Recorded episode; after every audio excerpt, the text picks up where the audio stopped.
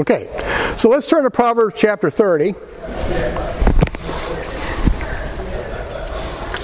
And let's read verses 7 through 9. He writes, "Two things have I required of thee. Deny me them not before I die. Remove far from me vanity and lies. Give me neither poverty nor riches. Feed me with food convenient for me, lest I be full and deny thee, and say, Who is the Lord? Or lest I be poor and steal, and take the name of my God in vain." Father, we come now to you, Lord, and we ask that you would bless this time around your word as we listen to what it is that you would have us to hear. I pray, Lord God in heaven, that this would make us wise, give us the knowledge that we need, the understanding that we seek after as we go through this life under the sun. We pray, Father in heaven, for your blessing, and just look to you to instruct us and guide us and teach us. We thank you and praise you in Christ's name. Amen. So we just finished with Proverbs 3, 5 through 6. It says, "Trust in the Lord with all thine heart, and lean not unto thine own understanding. In all thy ways acknowledge him, and he shall direct thy paths." So we talked about the biblical value of faith in God, and that is essential. That is really the bedrock of our relationship with God, is to believe in God, believe that he is and believe that he does. In fact, when the folks came to Jesus and they asked Jesus, what shall we do that we might work the works of God? What was it that Jesus said to these people? He said, "This is the work of God, that you believe on him whom he hath sent." And so our faith in Jesus Christ is fundamental. Colossians 2:6 says, "As ye have therefore received Christ Jesus the Lord, so walk ye in him." How did you receive Christ as your Savior? By faith. How do you walk with Jesus? By faith. So faith is critical. Faith is crucial. With our faith, what we're doing is we are acknowledging that God is trustworthy, that we can lean on him, that we can look to him for direction. So with this in mind, I want to temporarily set aside the book of Proverbs, and I want to talk about some things as we leave Proverbs and we go to our next study. And this godly man here is praying to the Lord, and he's asking God two things. Two very simple things that he asks for God to fulfill in his life. And he says, "I require of thee." That word "require" is a request, a plea. This is something that he considers extremely important. And so he looks to the only one that can provide this very important thing that he needs for his life. And so what are these two things here that he's praying? "Lord, I believe that you are the God. I acknowledge you in my life. You are my light. I need two things from you, Lord." And what are these two things that he asks for? One, to keep me on the right path. Keep from me vanity and lies. Keep me on that straight and narrow. Keep me on that path of the just. Keep me on that path that is lit by your light. Keep me on that path. Keep me from vanities and lies. And then he says, "Give me, feed me with food convenient for me." In other words, he's saying, keep me on the path of the just and give me the necessities of my life. Not too much, not too little, but what I need, what I require, the necessities of life. Does that kind of remind you of another prayer that you might find in the Gospels? Remember when Jesus was teaching the disciples how to pray? And two things that Jesus included in this prayer, he says, give us this day our daily bread. Provide me the necessities of life. He also prayed, and lead us not into temptation, but deliver us from evil. Same thing here. Keep me from vanities and lies in this life. Keep me from vanities and lies in this life. Lead me not into temptation, but deliver me from evil. That's what we want to pray. God, keep me on that straight path. Keep me from vanity and lies. Keep me from things that's going to lead me astray. You know, as you read through the book of Proverbs, time and time again, you're introduced to the godly and the ungodly, the prudent and the lazy, you know, the scorner and the righteous. We have all these contrasting characteristics in the book of Proverbs. We're also here in the book of Proverbs time and time again about the son. You know, stay true. Guard your heart. Stay on that right path. Beware of this gal. Beware of this guy that's going to lead you astray. That's true in your life, and it's in my life too, guys. It's a reality that we face every day. Every day. And this is what concerned this man. This man had no doubt about the keeping power of God. He had no doubt at all about the keeping power of God. He knew that God was a safe place. He knew that God was his strong tower. He knew that in God there was security. There was no doubt in his mind that the Lord was his place of refuge. Do you know where his doubt lay? It was in himself. He knew that in that relationship, he was the weak partner. He was the one that was more prone to stray than God was. And so he was praying, Lord, keep me from vanities and lies. Keep me on that path of the just that gets brighter and brighter. He knew that he was the weak partner in the relationship. Proverbs 14:8 says, the wisdom of the prudent is to understand his way, but the folly of fools is deceit. It is a conceited man or woman who believes that they will never fall. It is a prideful man or woman who believes that they will never be led astray into error. That's just pure conceit. That's pride. That's pride. Proverbs 16:18 said, pride goeth before destruction, and a haughty spirit before a fall. Be wary, guys. Don't ever come to the place in your mind that you believe that you are immune to being led astray. Don't ever come to the place in your heart and mind thinking that you're going to stand strong and that you'll never fall or you'll never falter or you'll never get led astray. Be careful of that. Be careful of that. I knew a man some years ago who boasted of this very thing. He did. He boasted that he would never fall away. He was so confident in himself that he was almost intolerant. Almost intolerant. 1 Corinthians 10:12 says, wherefore let him that thinketh he stand take heed lest he what? That's exactly what happened to him. Brilliant man. Very smart man. And he would read a lot. And what happened was is he got a hold of some stuff that he couldn't handle. And he fell away. He quit going to church. He quit reading his Bible.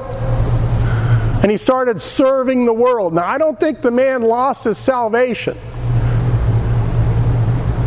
But as far as his relationship to God was concerned, it was pretty much null and void. And it wasn't until, about a month before he died, he found out he had lung cancer. About 3 months, that he repented. Realizing, man, what a stupid thing I just did. Remember Peter? Remember what Peter said? Though all men shall be offended because of thee, yet will I never be offended. You know, if you were one of the disciples and you knew Peter and you hung out with Peter, you probably would have believed that of Peter. Because Peter was one of those, manly men. I mean, you didn't want to mess with Peter. I mean, Peter was a very strong character. He's very bold. I mean, he's the one that says, "Thou art the Christ, and hath the words of eternal life."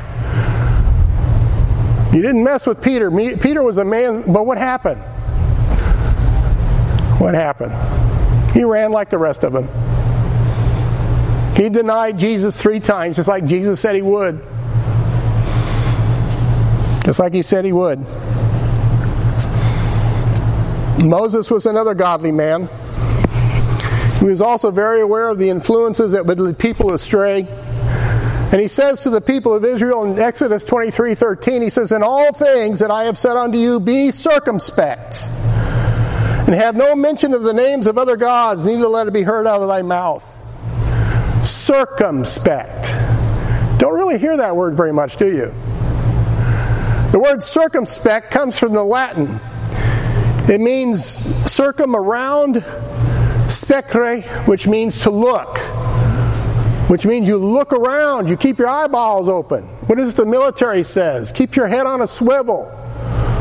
Keep your head on a swivel. Be aware of the danger that is around you. Be on guard. We cannot afford to be lazy. We cannot afford to be lackadaisical, but yet we are. We are. We're very lazy. We're very lackadaisical. Guys, we are surrounded by lies. We are surrounded by vanities that all of them seek to draw you away from your relationship with God. They may not have your soul, but they can neutralize you. They can neutralize you. And that's what they're wanting to do. And tragically, many Christians, they do. They fall asleep at the wheel, and they soon find themselves off the road and into the weeds.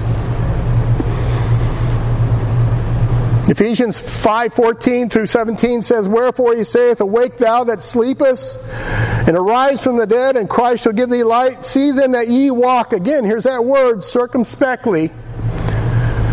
"Not as fools, but as wise, redeeming the time, because the days are evil. Wherefore be ye not unwise, but understanding what the will of the Lord is."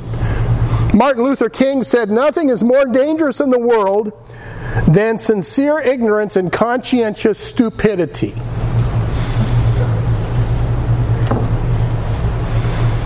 So this God-fearing man in Proverbs, he prays to God, "Before I die, give me 2 things. Make sure these 2 things are in my life."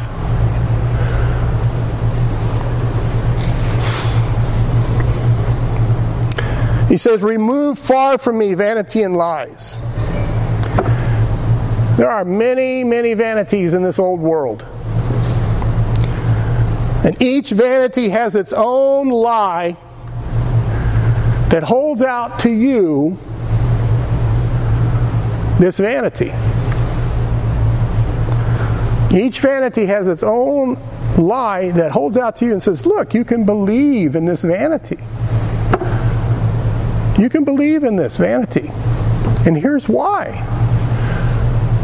It's very clever, very subtle. Now, vanity has been defined by, in many ways. One way is it means it's something that's empty, something that's of no value, something that is meaningless or shallow. One person, I kind of like this definition a little bit.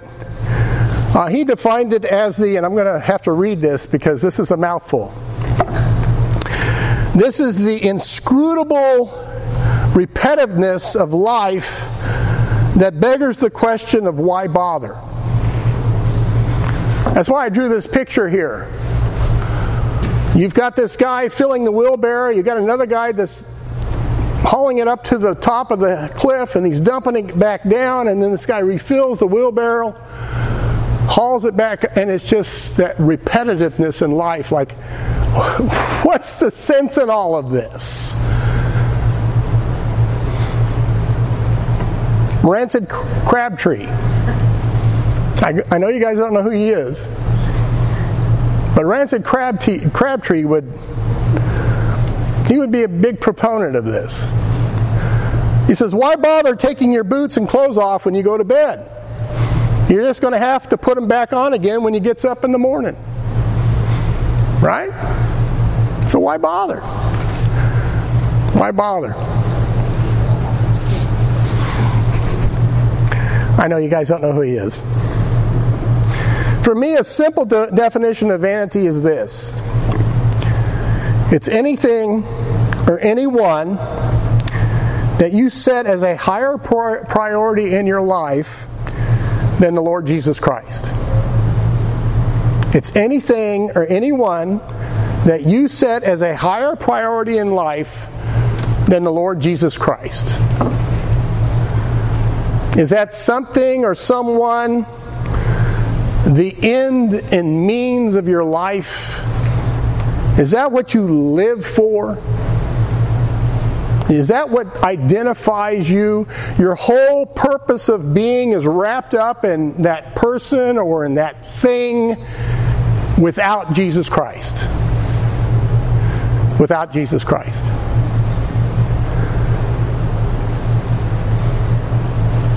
If you're living your life without Jesus Christ, you're living a meaningless and pointless life. I said it. There's a lot of people who get upset with that. But it's true. It's true. That's what the Apostle Paul found out. Paul in Philippians chapter 3, verses 4 through 6, his birthright, his chosen race, his family heritage, his religion, his status in that religion and culture, his zeal for his religion and culture, and more importantly, his self-righteousness. What was his conclusion of all of that without Jesus Christ? Yeah, it was dung. That's what he called it.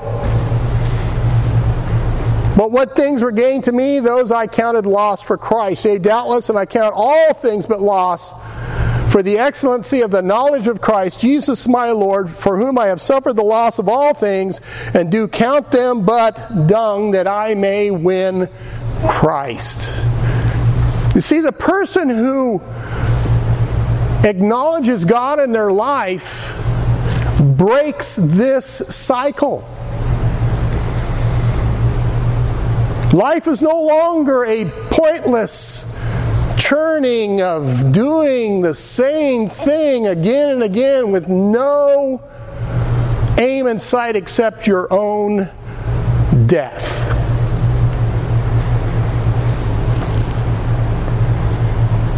Anything that you count in life that's absolutely essential to who you are, your purpose in life, devoid of Jesus Christ, is vanity. Vanity. And then coupled with vanity, this man also asks that God remove lies from him as well. Lies and vanity go hand in hand. Lies and vanity go hand in hand. These lies are words meant to misdirect from what is true and meaningful. Do you know what the very first lie ever spoken was? I know you know this. Yeah. There you go. Yea, hath God said. And then there comes the vanity. There comes that vanity. With each vanity we face in life, there is a corresponding lie attached to it. There is a yea hath God said attached to that vanity. And the lie is presented in such a way that it often appears to confirm the truth, in quotation marks, of that vanity. You know, without God's word to shed light on our way, the vanities of this life would appear to be very important. They would appear to be, that's the way I need to go. That's the way I need to be. That's who I should be. So turn to the book of Ecclesiastes. The author of Proverbs is the same author of Ecclesiastes. And the book of Ecclesiastes addresses at least 10 vanities under the sun. And these 10 vanities in the light of eternity is a lie that men often fall under the spell of.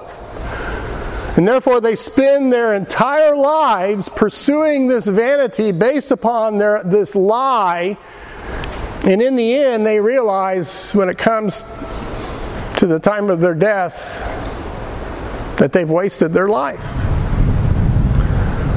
So what I plan on doing is to just give you a, what's the word I'm looking for? A survey, or kind of like an overview, nothing in depth, just kind of like an overview of these vanities. So look at Ecclesiastes chapter 2. We'll look at the very first vanity. Ecclesiastes chapter 2, starting in verse 14 through 16. And is there someone in here brave enough to read verses 14 through 16? Out loud. Go ahead. The wise man's eyes are in his head. Fool walketh in darkness. I myself perceive also that one event happeneth to them all. Then said I in my heart, as it happeneth to the fool, so it happeneth even to me.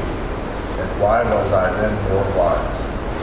Then I said in my heart, that this is also his vanity. For there is no remembrance of the wise more than of the fool forever, seeing that which now is in the days to come shall all be forgotten. And how dieth the wise man as the fool? Okay, so the first vanity that's this writer of Ecclesiastes is also called the preacher, mentions is what I guess could be referred to as the vanity of human wisdom. The vanity of human wisdom. This is wisdom without God's input. All right? This is wisdom without God's revelation. This is wisdom that doesn't even acknowledge God at all. This is man's wisdom. This is human wisdom. And this is wisdom that is limited to the earthly senses. Okay? This is wisdom that man picks up by his senses and by his own fallen reasoning. All right, so this is the vanity of human wisdom without the aid of divine revelation. Now, it has to be understood that the writer of Ecclesiastes is looking at life under the sun. Okay? This is life on earth without regard to heaven. In other words, if there were no God, this is life on earth. He does mention God, he does point to God throughout Ecclesiastes, but he's looking at life without eternity in view. Okay?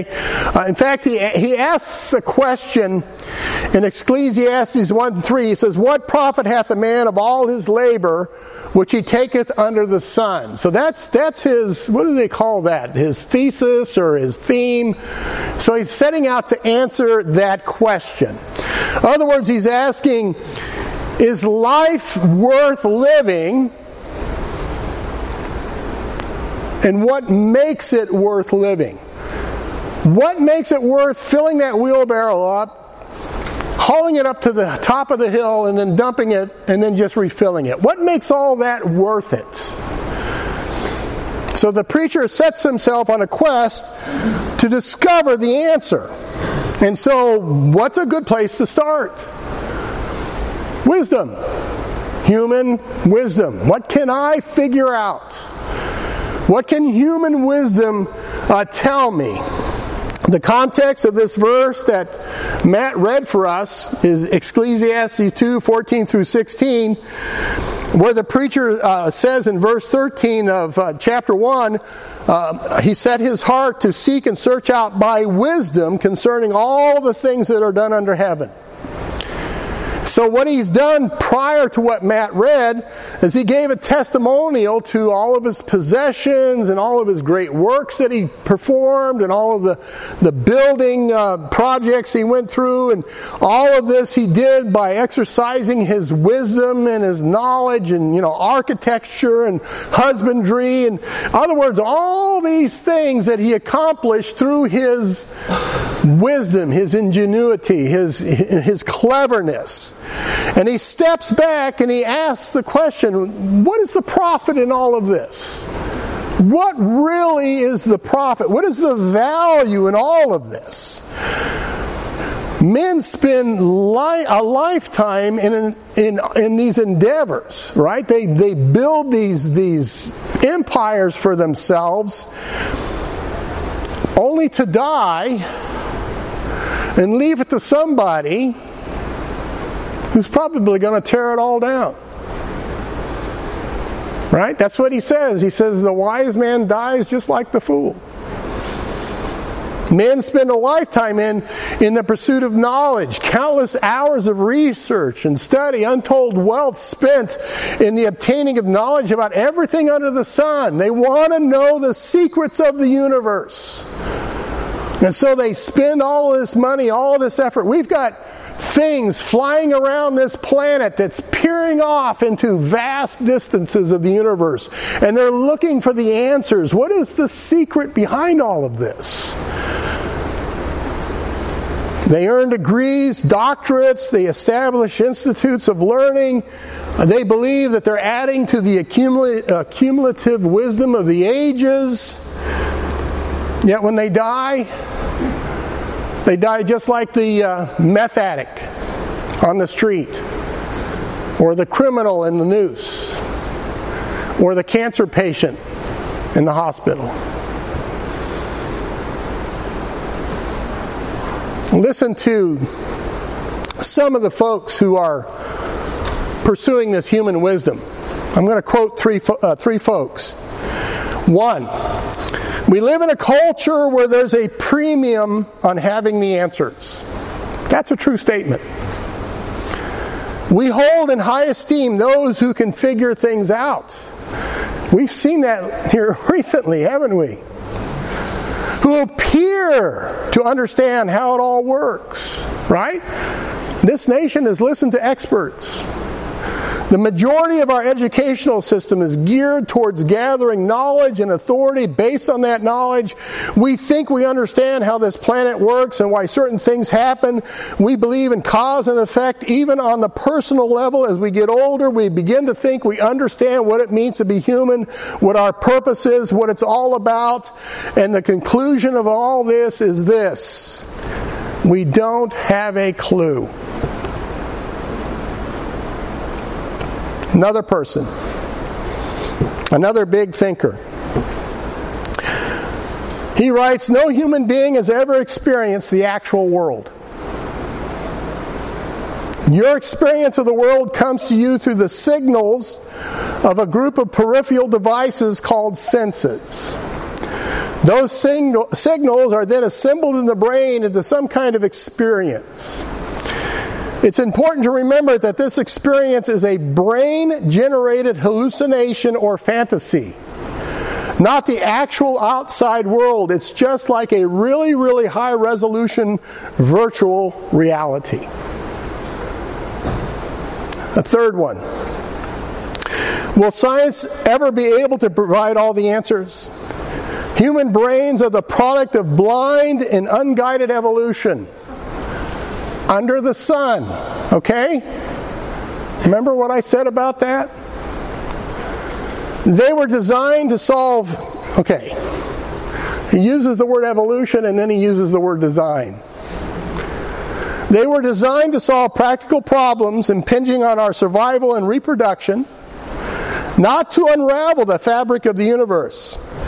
This realization has led some philosophers to embrace a curious form of pessimism, arguing there are bound to be things we will never understand.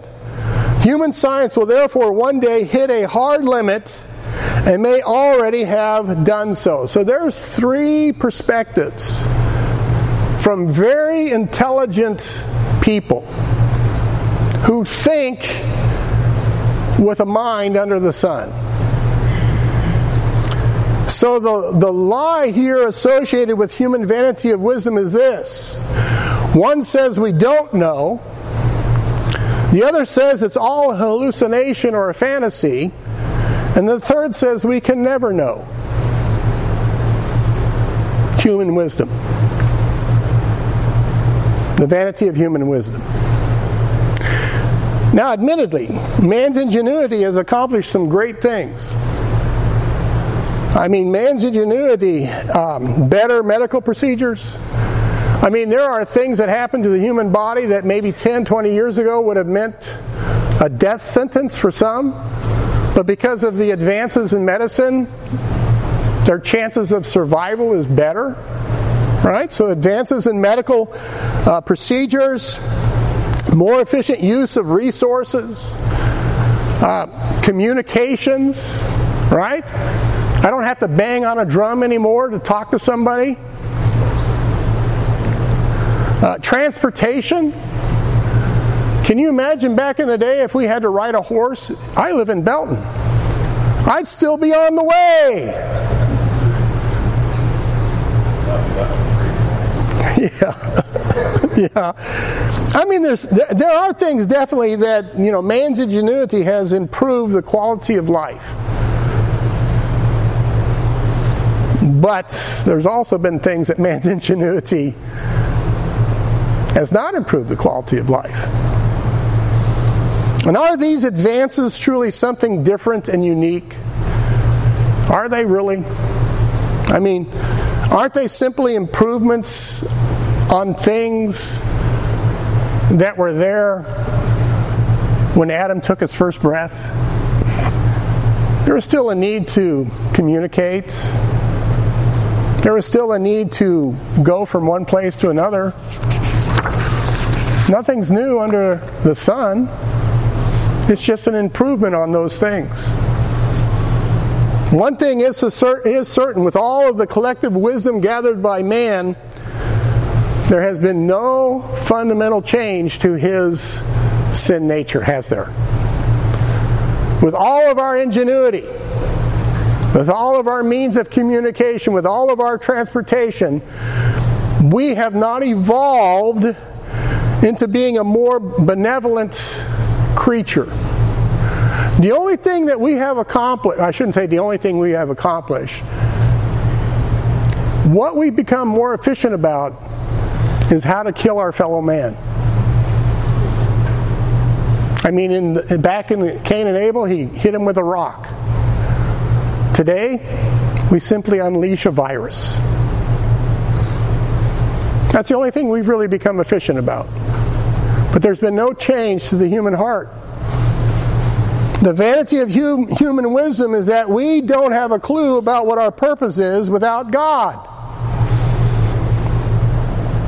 That life is nothing more than some form of hallucination brought about by our senses. And we will never come to a place where we will know the secrets of all things. That's human wisdom. Proverbs 9:9 and 11 says, "Give instruction to a wise man, and he will yet be wiser. Teach a just man, and he will increase in learning. The fear of the Lord is the beginning of wisdom, and the knowledge of the holy is understanding. For by me thy days be multiplied, and thy years and the years of thy life shall be increased." The truth is this, folks. This is what human wisdom misses. The truth is this. We are living eternal souls. We were designed by God to live for eternity. We were designed by God to know God. That's why He gave us intelligence and emotions and a will. We are designed to know God. We are designed to love God and love others.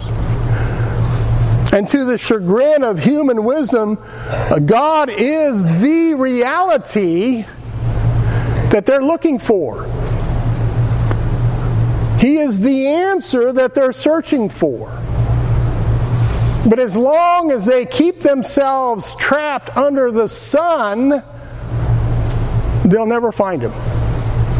They'll never find Him. Deuteronomy 29:29 says, "The secret things belong unto the Lord, our God. But those things which are revealed belong to us and to our children forever, that we might do all the words of His law." He's given us His revelation. And it's up to you. They're trapped under the wrong sun. Yeah, they're trapped under the wrong sun. That's good, Diane. That's exactly what it is. They're trapped under the wrong sun. So the vanity of human wisdom. So beware of that. Beware of that. So that's what he's saying. Keep from me the vanity of lies. He says, I want to know you. You are the wisdom. You are the knowledge. You are the understanding. And then you have the vanity of human labor. All right? The vanity of human labor. Turn to Ecclesiastes chapter 2, verses 17 through 19. So we have the vanity of human wisdom. Any comments on that before I go on? Preach it. Okay. Ecclesiastes chapter 2, verses 17 through 19. Somebody want to read that for me, please? Therefore I hated life, as the work that is brought under the sun is grievous unto me, for all advantage and expectation of spirit. Yea, I hated all my labor which I have taken under the sun, because I believe it unto the man that shall be after me. And who knoweth whether he be a wise man or a fool, yet shall he have rule over all my labor wherein I have labored, and wherein I have shewed myself wise under the sun. This is also vanity. Thank you. I don't know if you guys might remember this. About 20 years ago, there was a bumper sticker that was very popular that said, he who dies with the most toys wins. Anybody remember that? He who dies with the most toys wins. That's a narcissistic statement if I've ever heard one. I remember the first time I saw that, I'm thinking, oh, that poor joker. It reminded me of a boy I once knew who, whose mom and dad deprived him of nothing. If he wanted it, they got it. And the funny thing about this kid is that even though he had all these toys, all this stuff, nobody wanted to be his friend because he was so selfish. He was so selfish. Nobody wanted to be his friend. So he had all this stuff, but really he was a very lonely, lonely little boy. Lonely little boy. This kind of attitude is similar to the man who, remember him, in, I think it's in Luke chapter, 12? The fellow who wanted to, he had a good harvest, so what was his plan? He's going to tear down his barns and build bigger barns and then sit back and enjoy the fruits of his labor. What happened to that guy? He died that night, didn't he? He died that night. He had a great plan. He's going to build bigger barns. He's going to enjoy, the fruit of his labors. But then he dies that night. People do that all the time. They forfeit their souls for stuff. For stuff. They can't keep it. They can't. Now don't misunderstand what the Bible's saying. The Bible says we should work. The Bible says that is a commendable virtue. It's a commendable character trait to work, to be someone out there who supports the family and so forth and so on. So don't get me wrong about that. Proverbs is full of exhortations. Don't be the what do they call them, the slothful. Be the diligent person. Be the diligent person. So we should work. Even the Apostle Paul, he exhorted the idlers in the church in Thessalonica. He said here in 2 Thessalonians 3:10, "For even when we were with you, this we commanded you, that if any would not work, neither should he eat. For we hear that there are some which walk among you disorderly, working not at all, but are busybodies. Now them that are such we command and exhort by our Lord Jesus Christ, that with quietness they work and eat their own bread." Because they believe that Jesus was coming soon, and so they said, "Well, why bother to work?" So what they were doing is they were being a burden on everybody else. Well, you don't want to be a burden. Now, I understand some folks cannot. There's some sort of limitation, something's going on. But if you're an able-bodied person, then the Bible says, get out there and pull your share. So I don't think I've got any argument on that with anybody here. Okay. So we understand that. So he's not preaching, against idleness. But what he is warning us about is what countless and countless and countless people do is they become ensnared in this cycle of always laboring, always trying to obtain, always trying to get more. That constant work, their life is devoted to their job. You ever known anybody like that? What was it about? I read that. I don't know if this is the same, but about 10 or 15 years ago, I read a report that men who would retire from their jobs. I can't remember the percentage. It was a pretty high percentage. It was kind of shocking. After they retire, 2 years, they're dead. And what they found out was because these guys invested, that was their job was their life. That was their purpose for getting up in the morning. That was their purpose in life. And then once that was gone, they just lost, any reason to live. And so they ended up, they died within 2.5 years. Because that's what their life was all about. People work all their life to accumulate stuff only to die, and like it says here, give it to somebody who doesn't appreciate the labor that went into it to obtain it, right? And so what happens to all that stuff? It ends up in a garage sale or something else. People spend their lifetimes building castles of sand that only death sweeps away. That's life under the sun. That's a vanity that countless of people have become ensnared in. Again, it's not the work, it's the attitude of heart. It's the attitude of heart. God has no issue with folks who work. In fact, the preacher in Ecclesiastes says it's a good thing. It's a good thing. The key to labor, remember now we're talking about folks who are living under the sun without any thought for God. The key to all of your work, whatever it is you do, whether you're a CPA, is that the right initials? Or you work on a packaging line in a pharmaceutical company, or you mop floors in a bathroom at Walmart, you put God in that labor. You put God in that labor. You put God in all your labor. Ecclesiastes 2:24 says, "There is nothing better for a man that he should eat and drink, and that he should make his soul enjoy good in his labor. This also I saw, that it was from the hand of God." There is absolutely nothing wrong with you enjoying the fruits of your labor, as long as God is a part of that enjoyment. Okay? 1 Corinthians 10:31, whether therefore you eat or drink or whatsoever you do, do all to the glory of God. Colossians 3:17, and whatsoever you do in word or deed, do all in the name of the Lord Jesus, giving thanks to God and the Father by Him.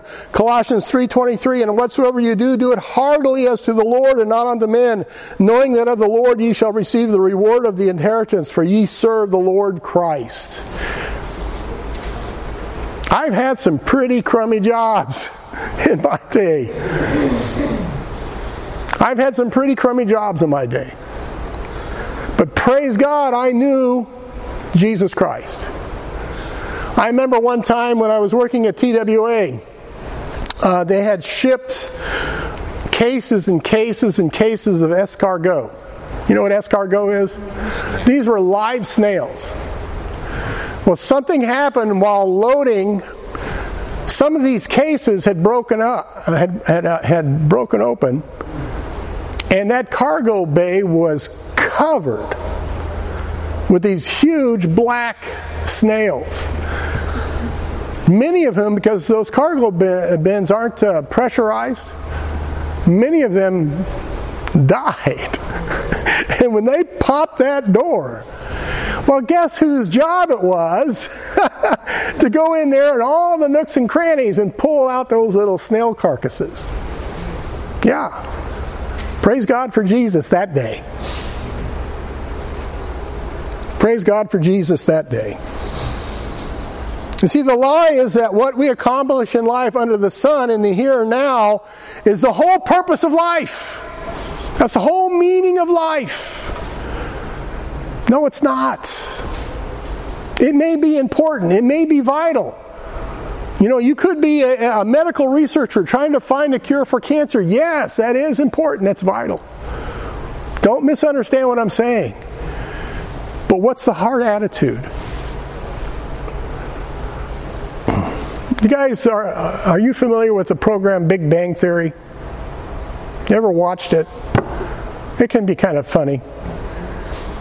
But to me, what an insight to that kind of mentality.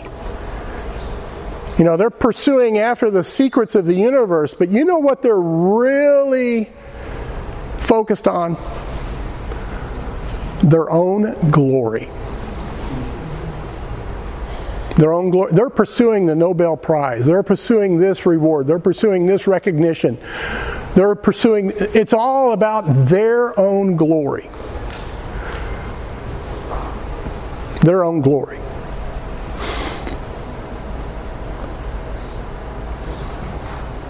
Working in and of itself will never satisfy the deeper need of the heart.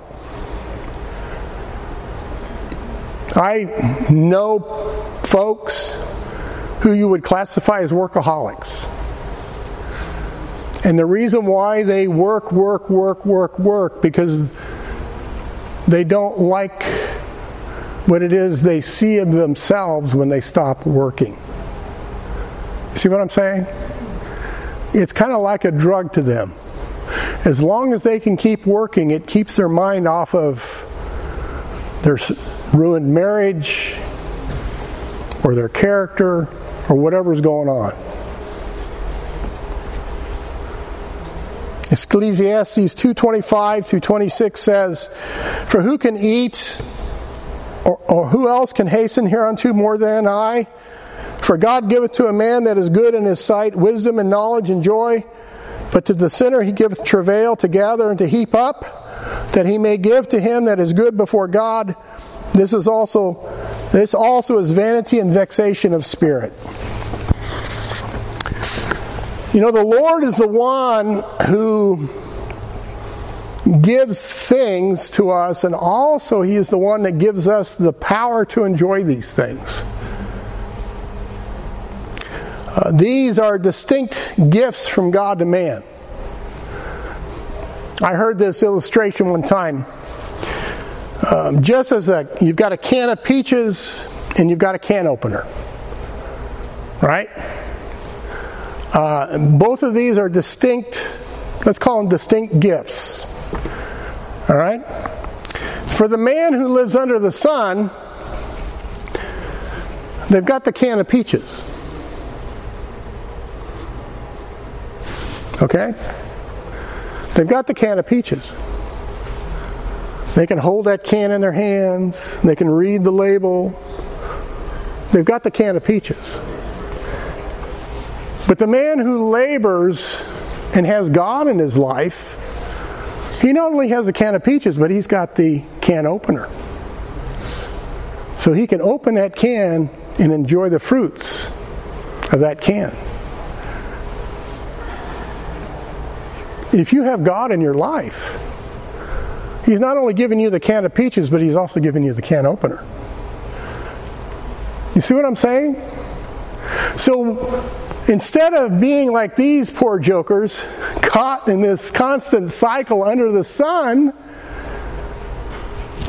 break out of that cycle and dedicate whatever you do for the glory of God. Get God involved, because he wants to be involved. He wants to be a part of that. And the believer in God who acknowledges God in all that he does, he's given both the can of peaches and the can opener. God has not only given us the stuff, but he's also given us the ability to enjoy that stuff. Right? Because I'm telling you, those folks who are laboring, who've got the can of peaches, they might say they're really enjoying that can, but are they really? And then when they die, without Christ, that can has never been opened. Never been opened. I'm going to stop there. Any questions or comments on what I've been talking about? Do you understand what I mean when he's saying, keep me from vanities and lies? Because these are things in life that we face every day. And it says, hey, come this way. Hey, try this out. Watch out for that stuff. Because I'll bet every one of us in this room have said, you know what? I've been there. Praise God for Jesus. Amen? Amen. All right, let's close in prayer. Father in heaven, we thank you for your word, which is indeed a light unto our path. Oh, Father in heaven, help us not to forsake it. But Lord God, help us to search it and study it and get to know it. For in knowing it, Lord, we know you. We thank you and praise you that you are the reality, that we are not living some hallucination, some fantasy, that you are the repository of all knowledge and wisdom and understanding. Father in heaven, thank you so much for not only sharing with us the gift of the peaches, but the gift of the can opener, that we might enjoy life because of Jesus Christ. In his name we praise you and thank you. Amen.